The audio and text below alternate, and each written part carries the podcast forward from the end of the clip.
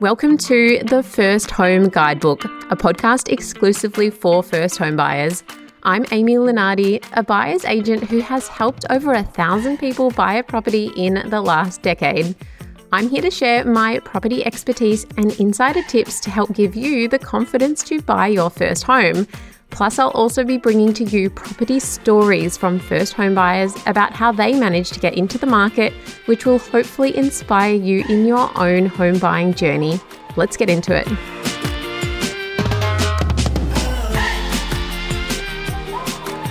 Should you buy a property now or wait? This is a question which I get pretty much every day. And the short but kind of frustrating answer for you is, and this is the case in many property decisions, is that it depends. And it depends on your own situation.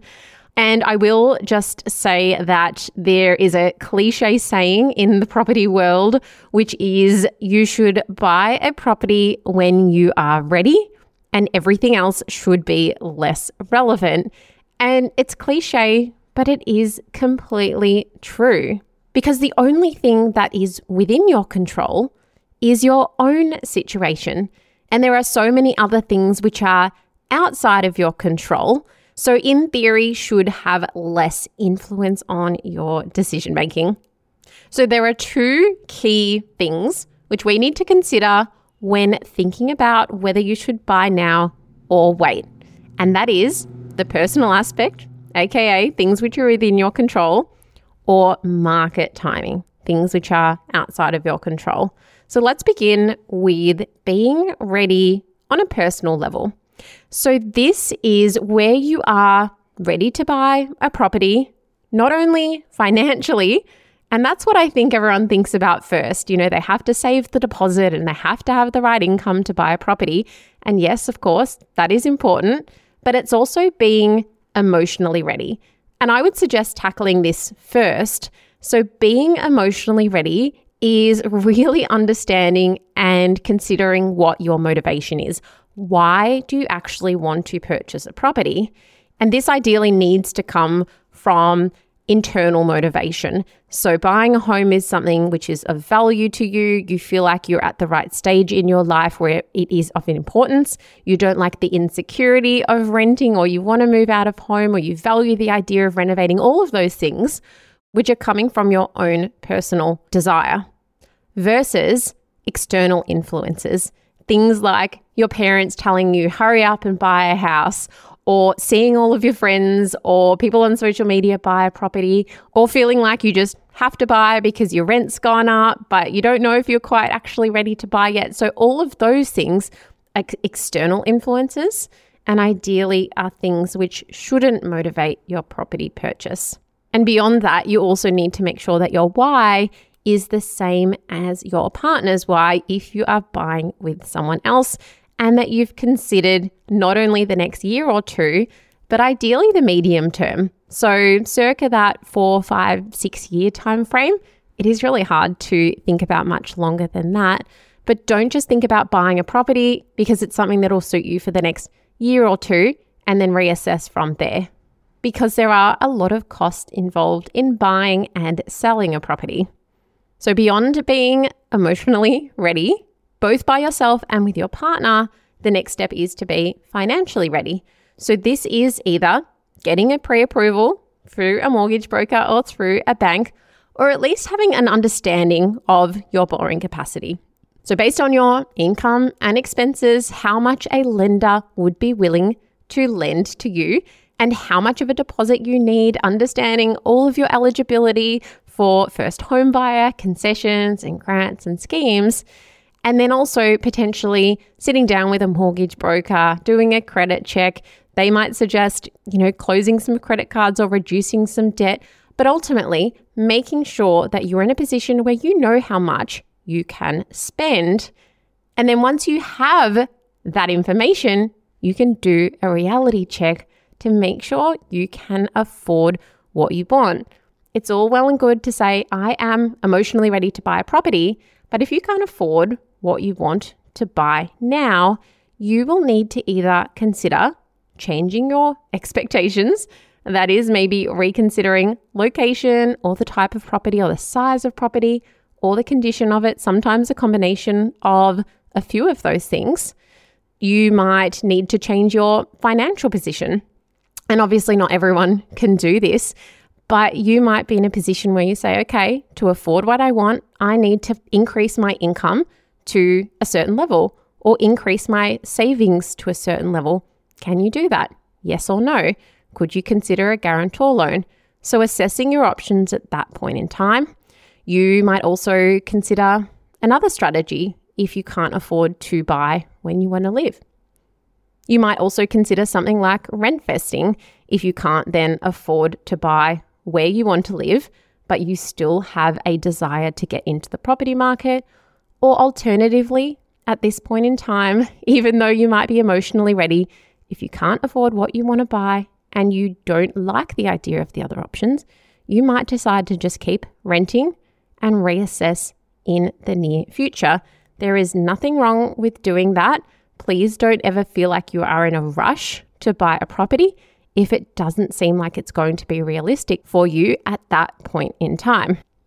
So let's assume that you are both emotionally and financially ready to purchase.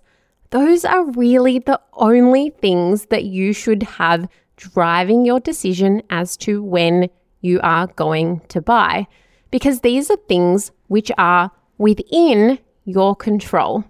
Because beyond that, the other aspect, which often influences buyers' decisions about when they purchase, but really shouldn't because it is beyond their control, is what is happening in the market.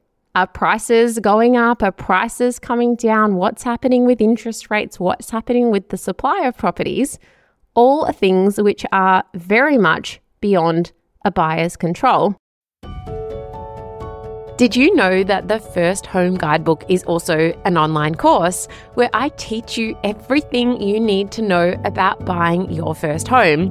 You can find out more at thefirsthomeguidebook.com.au, where you can also download my free checklist, which is 100 things to look out for at a property inspection. Just head to thefirsthomeguidebook.com.au.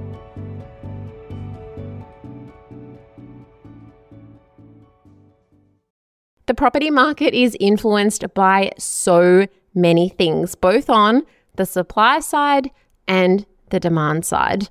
We have interest rates, we have inflation, we have the supply of properties, not only existing dwellings, but also new dwellings coming onto the market, build costs, we have consumer sentiment, we have so many things which have an impact on the property market and are also very unpredictable.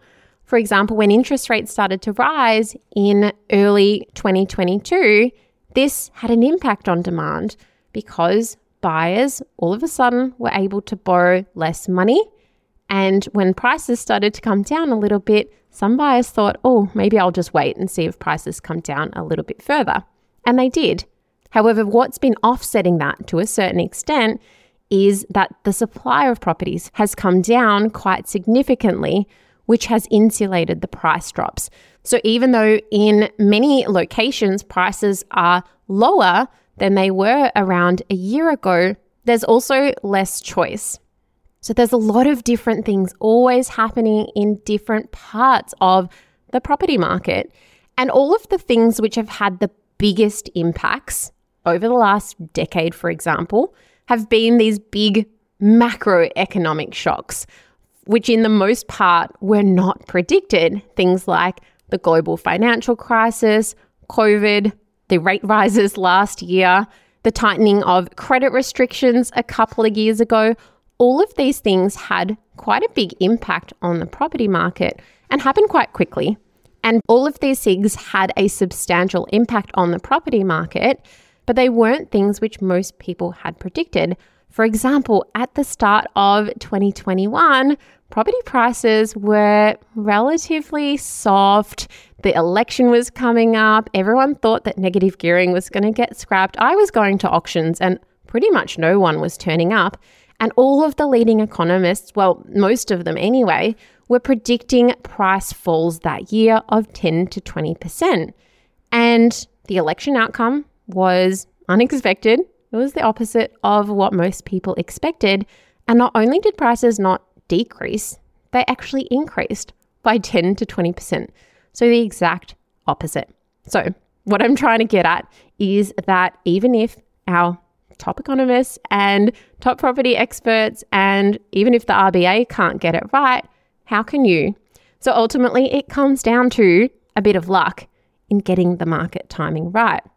And what I have found when I've been working with buyers over the last 10 years in hot markets, when the market is rising and prices are increasing on a weekly or monthly basis, a lot of buyers feel that pressure to buy as soon as possible. They have FOMO, they have that fear of missing out, but then they also have the fear of overpaying versus in softer markets or markets where prices are a little bit cooler and there's less demand, buyers are worried about buying now and then prices fall further. And it's very rare that buyers say, wow, this is a very balanced market. Prices aren't doing much, stock levels are good. There is usually some kind of force pulling on either end and impacting either demand or supply. So, one way to think about all of this and whether you should consider buying now or waiting is to consider this question. If you bought a property now that you really like and that ticks all of your boxes, would you be in a worse position, both financially and emotionally, if you bought it now and that property did drop a little bit in value? Or maybe if you'd waited a little bit longer, you could have bought something better. Or would you be in a worse position, both financially and emotionally, if you waited to buy and then you waited too long and the market increased in value or you couldn't find what you wanted and then you had to consider compromising on either the location or the dwelling or maybe pay a bit more? There is no right answer to that. That's going to depend on your own personal comfort level, but it's just a good way to consider what the risks could be and figuring out what feels right to you. And ultimately, if you decide to wait, perhaps you just don't feel comfortable with the current market conditions or your own financial situation, or you have questions around what might happen in the near term from a personal perspective, maybe you're considering, you know, traveling or getting a different job or starting a family or whatever reason, then just wait. If you're going to lose sleep, if you bought now and then you were really, really stressed if prices fell further, just wait. There is no rush as long as you acknowledge the risks you are taking in waiting. And if you do decide to wait, put some parameters around what you are waiting for. For example, if you are waiting for interest rates to come down, then make that decision. As soon as interest rates start to come down, you will buy a property. Or maybe you're waiting on more stock to come online, and in which case, give yourself some parameters around what kind of properties you're waiting to come online or how many properties you're waiting for. Otherwise, you might find that you're waiting indefinitely because there's always a catch 22 here. If interest rates do start to decline, well, that could mean a risk of other buyers coming back into the market as well because they were also waiting on what you were waiting for. So you can face some increased competition. And at the end of the day, the only person that can answer this question is you. It is not the media, it is not your friends and family, no matter how well they know you. Only you will know your own personal, intrinsic motivations and financial readiness. And that is the key thing. You buy when you are ready and try as best as you can. I know it's hard to ignore what is happening in the rest of the market. I hope this has been helpful. Thanks for listening.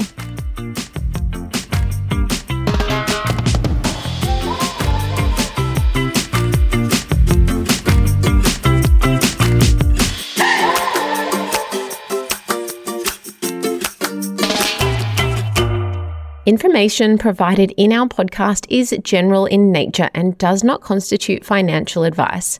Every effort has been made to ensure the information is accurate. Listeners must not rely on this information to make investment or financial decisions.